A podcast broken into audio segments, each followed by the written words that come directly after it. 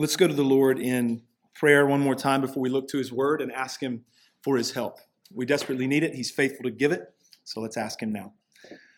Our Father in heaven, we come to you as we do every Lord's day when we look to your word and we acknowledge that we're helpless in and of ourselves to do anything good in this time. And so we ask quite simply that you would pour your Holy Spirit out upon us, that you would fill me with your Spirit as the preacher of your word and that you would pour your Spirit out on all of us, that we might have eyes to see the truth, that we might have hearts that would love the truth. Father, our prayer is also that you would come and that you, by your Spirit, would show us yourself within your word. We pray that you would show us ourselves there, and we pray that you would show us our Savior. We pray these things in Jesus' name and for his sake. Amen. Amen. Well, one thing that I would never advise uh, one of like the younger preacher guys in our church to do is to give multiple introductions to a sermon. So I'm going to break my rule right now. Uh, so I have one introduction written. I'll get to part of that in just a moment. But I wanted to just talk with you uh, for a minute. It's July the 4th weekend, a holiday weekend. So some in our church we know are out of town, hopefully getting good rest, enjoying time with family. We had a very joyful day yesterday, many of us, with the wedding of Mackenzie Dinkins and now his wife, Abby Dinkins. There that is. So that was a really great day.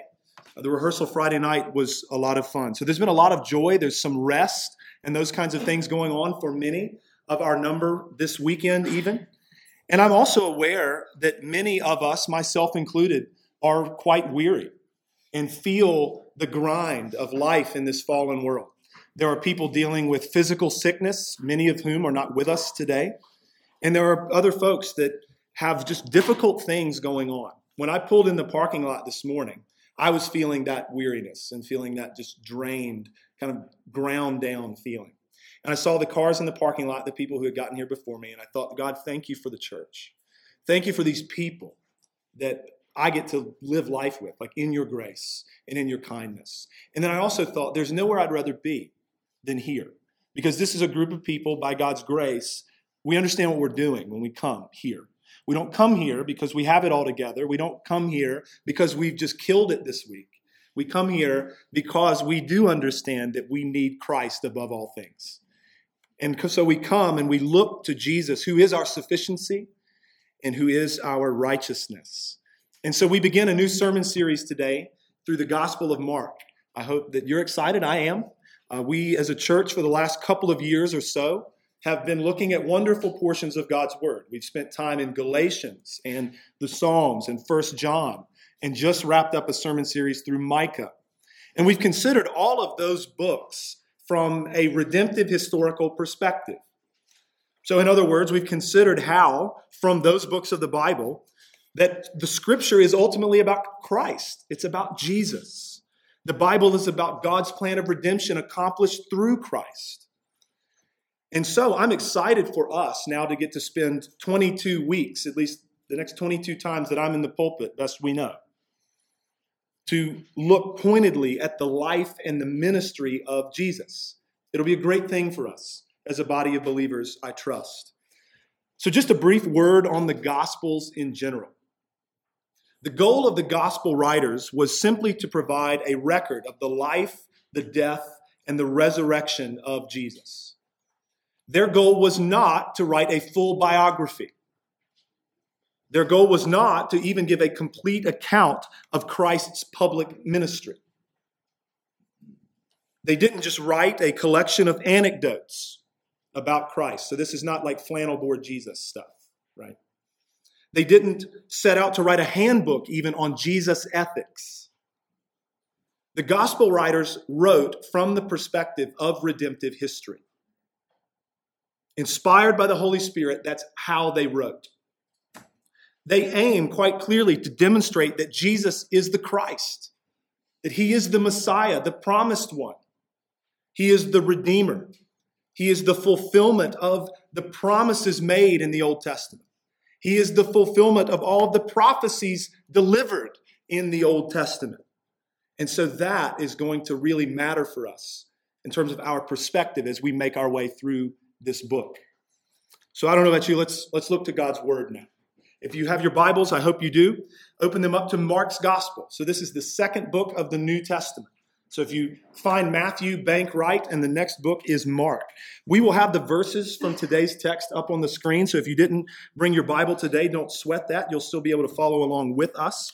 While you are making your way to Mark chapter 1 and verse 1, let me give a few brief words about just the author of the book and even just some background information. So, the author, as you know from the title that is in your Bibles, is a man named Mark, John Mark more specifically. This man is mentioned a number of times in the book of Acts as you read your way through that, as well as in the writings of Paul. The final greetings in 1 Peter indicate that Peter and Mark were quite close. Peter refers to Mark as my son. So this would have been a, a term of endearment, my son, even in the faith. So it has been the consensus from the earliest years of church history that Mark, in his gospel, essentially provides us Peter's account of the life and ministry of Christ. Evidence also suggests that Mark was the first gospel written, for those of you who are interested in those kinds of things. And along with Matthew and Luke, would have been written before the fall of Jerusalem in 70 AD. And so now that we've considered those brief things, all of this by way of introduction, Let's look to the text now. We're going to be looking today at Mark chapter 1, verses 1 through 13. So before we go any further, I want to read God's word for us. This is the word of the Lord. The beginning of the gospel of Jesus Christ, the Son of God. As it is written in Isaiah the prophet Behold, I send my messenger before your face, who will prepare your way. The voice of one crying in the wilderness, Prepare the way of the Lord make his path straight. John appeared, baptizing in the wilderness and proclaiming a baptism of repentance for the forgiveness of sins. And all the country of Judea and all Jerusalem were going out to him and were being baptized by him in the river Jordan, confessing their sins. Now John was clothed with camel's hair and wore a leather belt around his waist and ate locusts and wild honey. And he preached, saying, After me comes he who is mightier than I the strap of whose sandals I am not worthy to stoop down and untie. I have baptized you with water, but he will baptize you with the Holy Spirit. In those days, Jesus came from Nazareth of Galilee and was baptized by John in the Jordan. And when he came up out of the water, immediately he saw the heavens being torn open and the Spirit descending on him like a dove. And a voice came from heaven You are my beloved Son with you I am well pleased. The Spirit immediately drove him out into the wilderness. And he was in the wilderness 40 days, being tempted by Satan. And he was with the wild animals, and the angels were ministering to him. Amen. Thanks be to God for his word. So I want to begin our time together in considering these 13 verses with a question. A question. What is Mark about? That's the question. What is Mark about? You want authorial intent? What did the author intend to communicate? He gives it to us in verse 1. Put your eyes on it. The beginning of the gospel of Jesus Christ, the Son of God. This book, quite simply, is about the gospel, the good news of Jesus, who is the Christ, who is the Son of God. There we have it. Jesus is the Messiah, the Savior. He is the Son of God. So, Mark, in other words, is laying it out for us. This book is about Jesus, who he is, and what he came to do. These first 13 verses that we're going to be looking at today, they're significant. They're kind of a, a table setter for the rest of the book. Because in verse 14, the transition is going to happen to the public ministry of Christ. And that public ministry, we know, will culminate in his death and in his resurrection. But in these first 13 verses, Mark is going to give us some really important foundational truth about who Jesus is and also about the role that he is going to play in accomplishing redemption. So I want to now turn our attention to verses 2 through 13. And we're going to make our way through those three verses by considering the significance of three things. Those three things are going to be first, John the Baptist. What's the significance of John? Second, what's the significance of the baptism of Jesus? And then third, what's the significance of the temptation of Jesus? What do these things mean? Why are they here? So let's consider the first of those three things the significance of John the Baptist. So the first thing that we can say is that along with Jesus, the coming of John was also foretold by the prophets. This one who would be the forerunner of the Messiah, the messenger who would come before the Christ would show up. This is John. The prophet Isaiah is referenced specifically by Mark, and the prophet Malachi is also alluded to, cited here, to help explain Isaiah 40, verse 3. So you see this in verses 2 and 3. As it's written in Isaiah the prophet, Behold, I send my messenger before your face who will prepare your way. Those are words from Malachi to help us understand these words. The voice of one crying in the wilderness, Prepare the way of the Lord and make his paths straight. So, what's the point of John's life? What's the point of John's ministry? Quite simply, John came to prepare the way for the Lord. Or more specifically, we could say, John came to prepare the way for the Christ who is the Lord. John occupies a unique place in redemptive history. Because you realize, we've talked about this a number of times, how the Bible begins in Genesis with the beginning of all things, at least in terms of time and space, and then begins to reveal to us God's plan of redemption unfolding after the original fall of human beings. This promise is made that one is going to come who will crush the head of the serpent, and all those things start to happen after that to see redemption fulfilled and accomplished. A number of covenants are given, but we realize that redemptive history progresses through time and space. And so John occupies a very unique place in that linear progression of redemptive history. He is, in one sense, the last Old Covenant prophet. He is the forerunner of the Messiah, as we've already said, so he plays a significant role in ushering in the New Covenant era. Because the New Covenant era starts with the coming of the Christ. The last days begin with the coming of the Christ. And so John is there almost like a post, a stake in the ground, like, hey, this is about to happen. His ministry is one of transition from one era of redemptive history to another. His baptism, we see that he was baptizing people. So, verse 4, he was baptizing in the wilderness, proclaiming a baptism of repentance for the forgiveness of sins. We see that all the country of Judea and Jerusalem are going out to him. That just means a lot of people. It doesn't literally mean every single human, but it means that a lot of people are going out to him. Okay, his baptism. It's a type of the ceremonial washing and cleansing that was instituted under the Levitical law, and it was a pointer. We're going to think about this more in a minute to the baptism that would be the sign of the new covenant. So even this, this kind of baptism for the repent, like of repentance and forgiveness of sins, is a transitionary thing.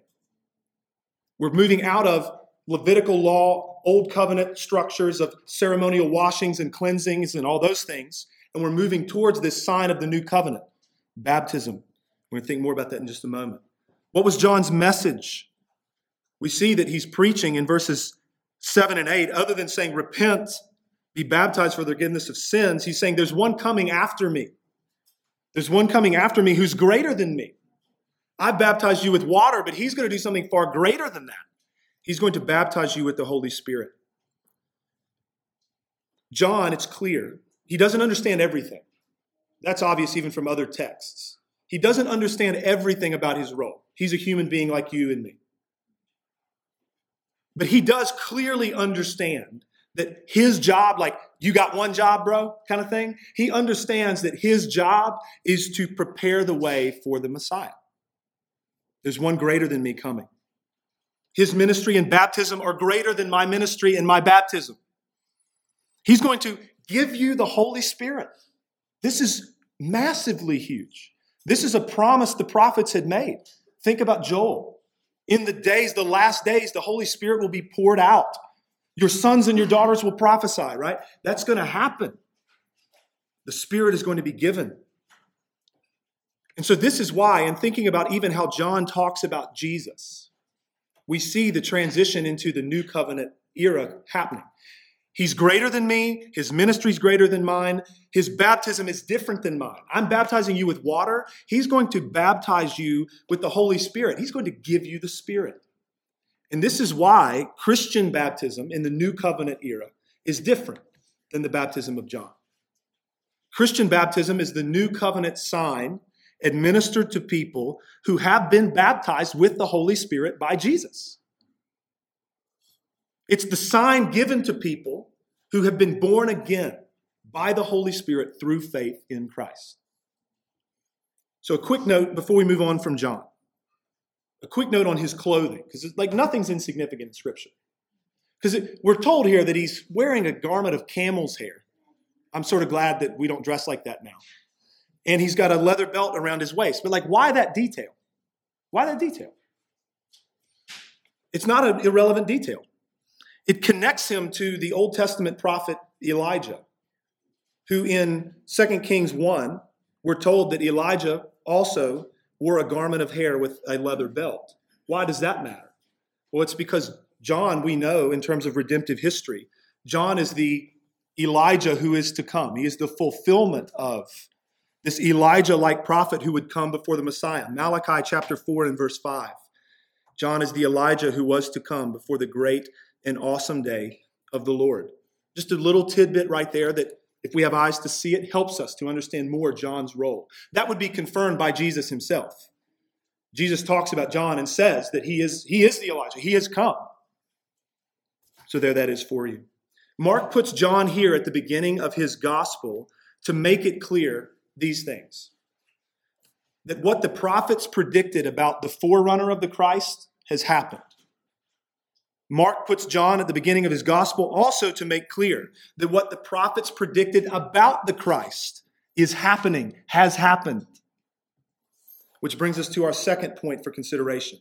What is the significance of the baptism of Jesus? the significance of the baptism of Jesus. So this is going to be looking at verses 9 through 11 together. So we see in those days, Jesus came from Nazareth of Galilee and was baptized by John in the Jordan. And when he came up out of the water, immediately he saw the heavens being torn open and the Spirit, that is the Holy Spirit, descending on him like a dove. And a voice came from heaven You are my beloved Son.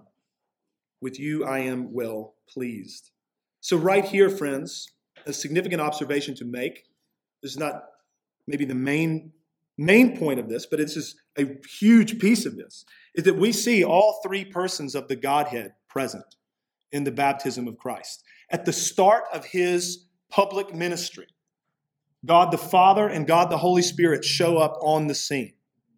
The Spirit descends from the heavens and falls on Jesus Christ, God the Son who took on flesh. And then God the Father speaks from the heavens and says, This is my Son. If there were any doubt, this is my Son. And I am well pleased with him. We see the Father's love for the Son in this text. You are my beloved Son, or my Son whom I love. We also see the Father's pleasure in the Son in this text.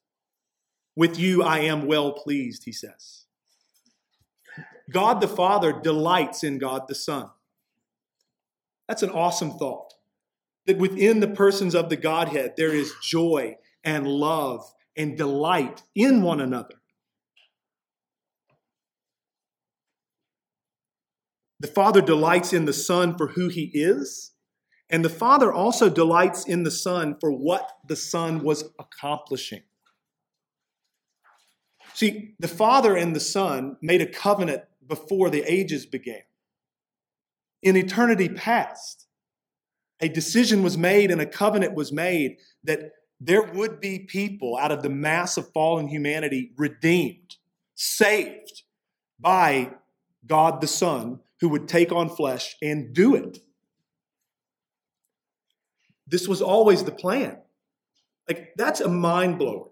As we look in time and space, this is happening. Like, what was planned eternity ago is unfolding in time and space. And the Father says, I love you, Son, and I am well pleased in what you are about to do. It's pretty cool stuff. All right, other huge questions. So that's like one big piece of what's going on here. The other big piece in the baptism of Christ, this question why did Jesus get baptized? Why? So Mark gives us just a kind of flyover version, right? 30,000 feet.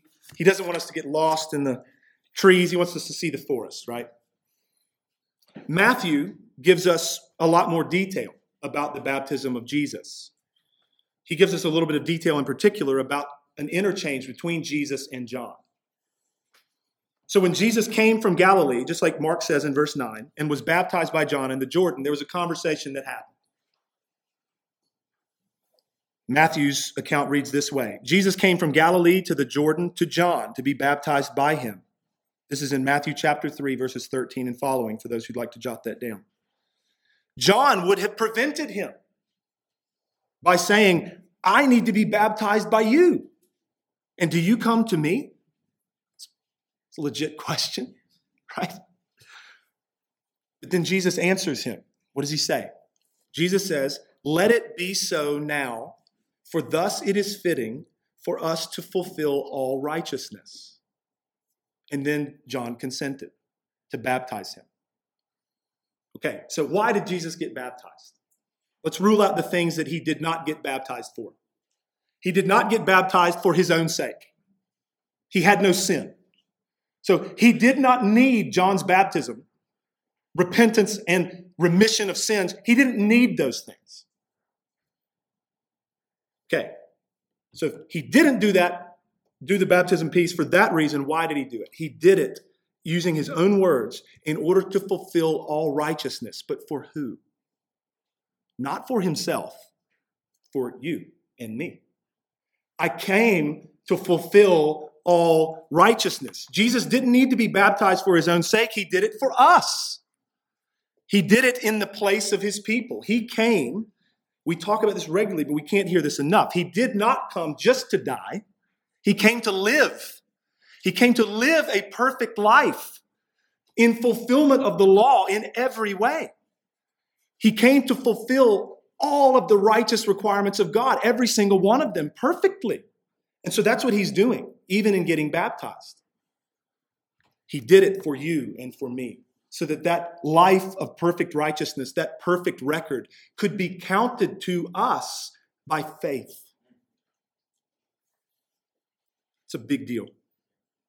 All right, so let's consider thirdly the significance of the temptation of Jesus. The temptation of Jesus. I hope this is helpful to you as we think about how this is setting the table for what's about to happen in his public ministry, the ministry of Christ, that is. So now we're going to look at verses 12 and 13. We see there that the Spirit immediately drove Jesus out into the wilderness and that he was in the wilderness for 40 days being tempted by Satan. Okay. First observation is that this was the Holy Spirit's doing. He drove Christ into the wilderness to be tempted by the devil. So this was no accident. This was not arbitrary. This didn't just happen. This was a crucial part of the plan. So then the million dollar question again what's going on here? What's going on with Christ being driven out into the wilderness to be tempted by Satan? So we to understand this rightly, we got to go back to the beginning. We go back to the beginning of this book, the book of Genesis, the first three chapters, where God makes everything and it's really good. And then he makes human beings uniquely in his image. And he makes an agreement, a covenant with Adam and Eve. He tells them a number of things that are good for them to do to fill the earth and subdue it. He tells them that they should multiply. He tells them that it's good for them to cultivate the earth, to develop it. They would be God's image bearers, his representatives in the creation. They would rule, in one sense, and have dominion over the creation as God's vice rulers, vice regents even. But then God gives them one prohibition. He says, You can eat of anything. All these wonderful plants and this produce, you can eat of any of it. But there's one tree you're not to touch. You're not to eat of it. And if you do, in the day that you do that, you will die. It's a covenant. Do these things and it will go well. Do this thing and you die. Okay. And we know what happened after that.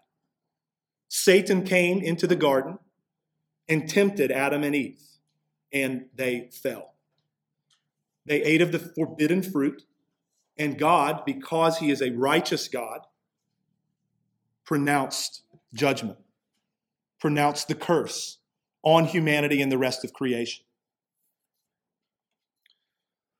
So, when we see this, Jesus being driven out into the wilderness by the Holy Spirit to be tempted by Satan, these are the things that we need to see. Adam was tempted in a paradise and failed.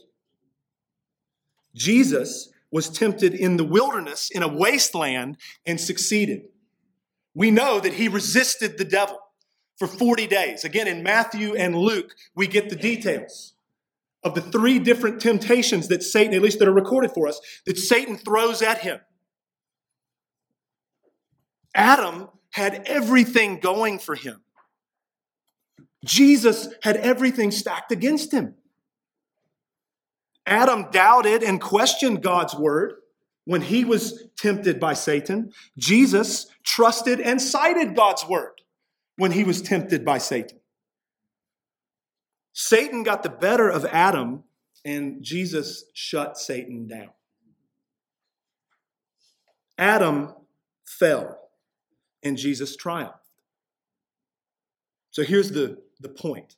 Like I've got it in bold letters in my outline. Jesus is the second and better Adam. That's what's going on. Jesus is the second and better Adam. That's the point of his temptation. He has come to right everything that went wrong. He has come to reverse all the effects of the curse. It's what we sing of in that wonderful hymn, Joy to the World. He comes to make his blessings known, right? Far as the curse is found. He comes to succeed in every way that our first father failed. In Adam, we fell. In Adam, we're dead. In Christ, we have life forever because he succeeded. But notice too that Jesus was in the wilderness for 40 days. That number 40 is a big number in Scripture. It's not arbitrary or significant, at least from my perspective, as I'm studying the text and looking at it.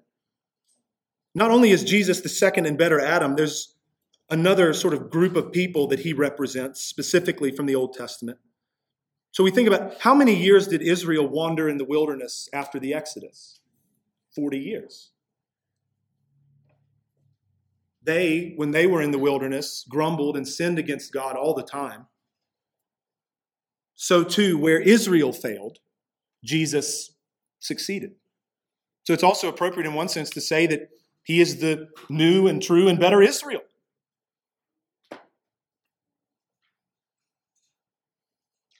Our dispensationalist friends might not like that too much, but it's okay.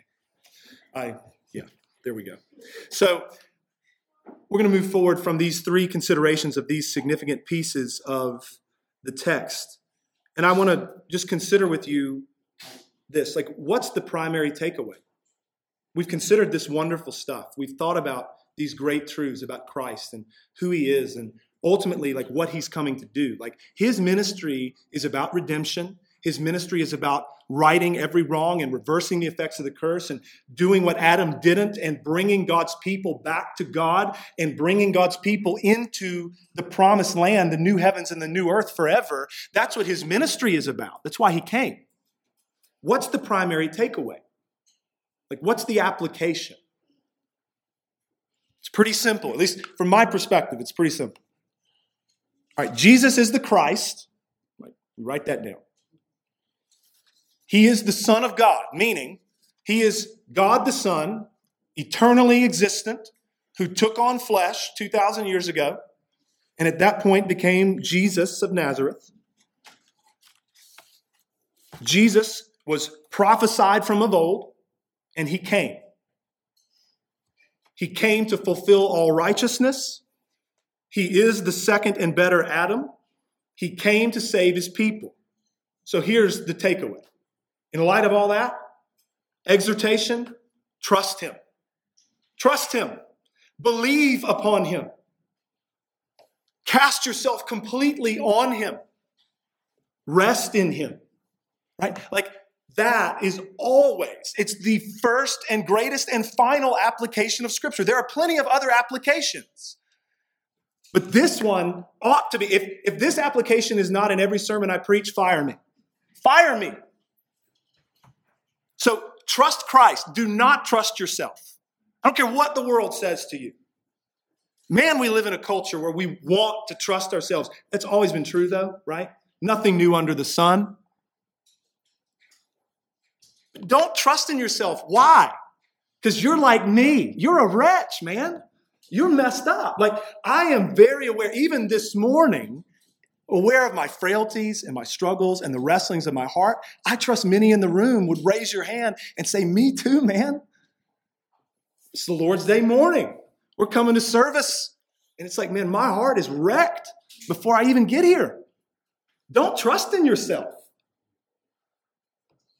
Don't trust in your good works either. Praise God that the believers in the room, the Spirit of God is producing fruit in you. Be encouraged by that, right? Encourage one another in that. And don't trust it though. Don't trust it in terms of the ground of your standing before God. Don't trust fruit as the ground of your justification. Celebrate it, be encouraged by it, but trust Christ alone. Don't look to your performance. We, oh man, like this is big. We all are like this. We are so prone to be feeling good, even about coming to church on Sunday or going to community group or, oh, I'm, I'm going to go hang out with some friends from church. And I'm kind of excited to do it because I've been absolutely crushing it this week in my quiet times. Right? This is what we do. We're wired this way. We feel better about ourselves when we understand ourselves to be performing well. And then we're really self conscious and beat down when we understand ourselves to be struggling. Don't look to your performance. I'm not saying don't care, just saying don't look to it. On the flip side, or maybe not, this just kind of goes with what I just said. Don't delude yourself into thinking that you've got this Christianity thing down. That's just craziness for anybody who's self aware and sane, like we don't have it down. We have our good moments, we have our good days, we have our good seasons, and we don't have it down.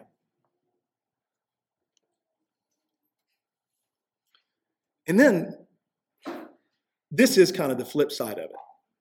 When you're not doing well, when you're struggling, when whatever, pick your thing, right? Whenever you're your time in the word is just flat. Like I'm I'm reading and I'm just like I'm just like banging my head against the page. My time in prayer feels cold. Or maybe it hadn't happened in a, like a minute, right? And I'm my prayer life just feels stagnant. Or man, I am just really really aware of my battle with this sin. Like it is rearing its head. I'm not sure where it even came from and it just seems to be after me and it's getting the better of me too much. When your failures are like right in front of your face and you are reminded of your not only failings, but of your frailty and your weakness, what, what do you do other than run to Christ? Look to Jesus. Trust Him. That's like the takeaway. So often we sung about it this morning. I the first verse of that song we sang, I will trust my Savior Jesus, the words are poignant. I will trust my Savior Jesus when my darkest doubts befall. Trust him when to simply trust him seems the hardest thing of all. To believe, to trust, and to rest in Jesus is the most fundamental battle of the Christian life. Say, I'm going to say that again. If you're a note taker, write it down. To believe, to trust, and to rest in Jesus is the most fundamental battle of the Christian life. There are plenty of other battles that are a big deal. There are all kinds of wars that we fight on a number of fronts in the Christian life. None more basic than this, none more fundamental than this. So, in one sense, as we're kind of continuing to think about this big takeaway, this huge application of trust Christ, here's another aspect of it. Take your gaze and your focus off of you. Take your gaze and your focus off of your circumstances. Take your gaze and your focus off of your performance and put it completely on the Lord Jesus. And here's the amazing piece it's counterintuitive at the human level. When we do that, when we actually kind of get over ourselves and take our eyes off of ourselves and our circumstances and how we're doing, and we really do, imperfectly but sincerely, look to Christ, amazing things happen. Everything starts to change, and we change. See, the argument the, is kind of like raised, the objection is sort of lobbed against this kind of faith alone gospel that if you tell people trust Christ as the primary takeaway and you kind of beat that drum all the time, then people aren't going to change.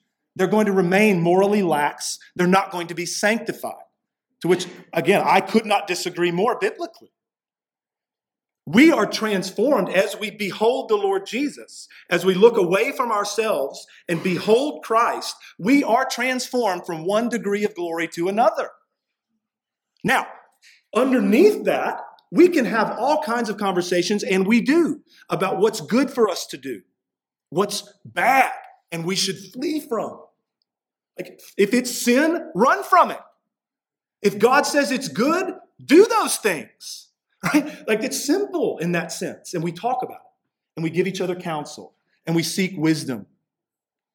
All underneath this banner of brother, sister, look to Christ.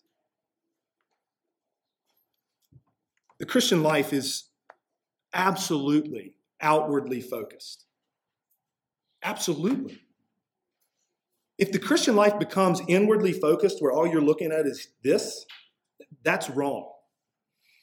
The Christian life is outwardly focused. Love God, trust Christ, love neighbor. None of that is directly you. And remember this. The reason that it kind of blows our minds that, like, oh, well, if I stop being like overly concerned about myself, I actually will change. The reason that happens is because sanctification is not your work. Sanctification is not something you do. The Holy Spirit of God sanctifies. Period. Now, do you participate in it? Do I participate in it? Yes. Just like I participate in life by being alive, I do stuff. Right? The Holy Spirit sanctifies. And He uses things that seem so ordinary, things that are so ordinary at points that we don't even perceive it. He uses those ordinary means to accomplish extraordinary ends, namely, conforming you to the image of Jesus Christ. The Holy Spirit is faithful. It's 1 Thessalonians 5, right? He who called you is faithful. Like before that, he says, may the, may the Lord sanctify you completely, right? And then he says, He who has called you is faithful. He will surely do it. He will do it. That's why it breaks our brains because it's well, if we don't just always talk about what we've got to be doing, doing, doing, and if we don't make it a bunch of rules, and if we don't like threaten people into obedience, then they're never going to obey. To which we say, friend, you've not understood the gospel. You have not understood the new birth. Those who have beheld Christ, those who trust Christ, those who have been baptized by Christ with the Holy Spirit, and have the Holy Spirit of God living within them will be sanctified. And our sanctification is as certain as our justification and our glorification. It's, how, it's why we can rest.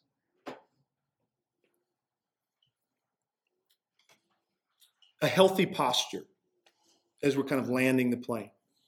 A healthy and I think a liberating posture in light of Christ, who he is, and what he's done is to say, okay, the main thing in my life that I'm going to concern myself with above all other things is to believe in and trust the Lord Jesus. Start there. And having trusted Christ, I know I'm secure. I know I'm safe. I know that I am good with God and He is good with me. And now, out of reverence for Christ, out of love for God, out of love for my neighbor, I'm going to love God. I'm going to love my neighbor. And I'm going to do that most practically beginning with this group of brothers and sisters with whom I have covenanted in this church. This is a simple thing. It is incredibly deep, but the Christian life is not complicated. It's a sad thing that we have complicated it to death. Trust Christ, love God, love neighbor, lean into the church. I mean, that's, if we thought about those things and made those things the focus, we would be doing quite well. Friends, I hope that our time, even at the beginning of Mark's gospel, has made it clear that everything, or just maybe it's a further demonstration, that's a better way to put it, that everything that's revealed in the Old Testament points to Jesus. Like the reason that stuff is in the Old Testament is because Christ was coming. Like it's not the other way around. Oh, like God said, okay, let's let's give the law and let's give the sacrificial system and all these kinds of things. And then, okay, Jesus, you come and fulfill that. no. It's because Christ was coming that all of that existed in the first place. The writer of the Hebrews tells us those things were mere shadows, pointing to the real thing Christ, who's coming to redeem his people. So everything in the Old Testament points to Christ, it anticipates his coming. Everything revealed in the Old Testament makes it clear why Jesus had to come. Because beginning with Adam, all the way through the history of Israel, God's people have sinned, have failed. They have not kept the covenant. So somebody had to come and keep it. And it also, everything revealed in the Old Testament makes Jesus obvious when he shows up. That's why, like, when we start looking through this gospel and we think through everything that he's doing and saying and accomplishing, it's like, oh, wow. Like, that's, he's obviously the Christ. He's doing everything that the Christ needed to do. The Bible is the story of God's work in redemption for his own glory. And Jesus is the hero of the story. He is the Redeemer. All of God's requirements are met in him. All of God's purposes are accomplished through him. And so we're going to make our way through the Gospel of Mark with those lenses on. The beginning of the gospel of Jesus Christ, the Son of God. There's more to come. I'm excited. I hope you are too. Let's pray. Our Father in heaven, we come to you in the name of the Lord Jesus and in his righteousness and in his merit. And we ask that you would bless the preaching of your word.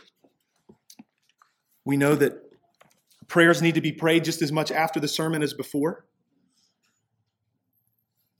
We pray that your Holy Spirit would take your word and your truth and drive it deep into our hearts. We pray that you would be sustaining our faith in Christ by your word. We pray that you would even impart faith to those who have not yet trusted Christ through your word. We do pray that we would believe. We pray that you would help our unbelief.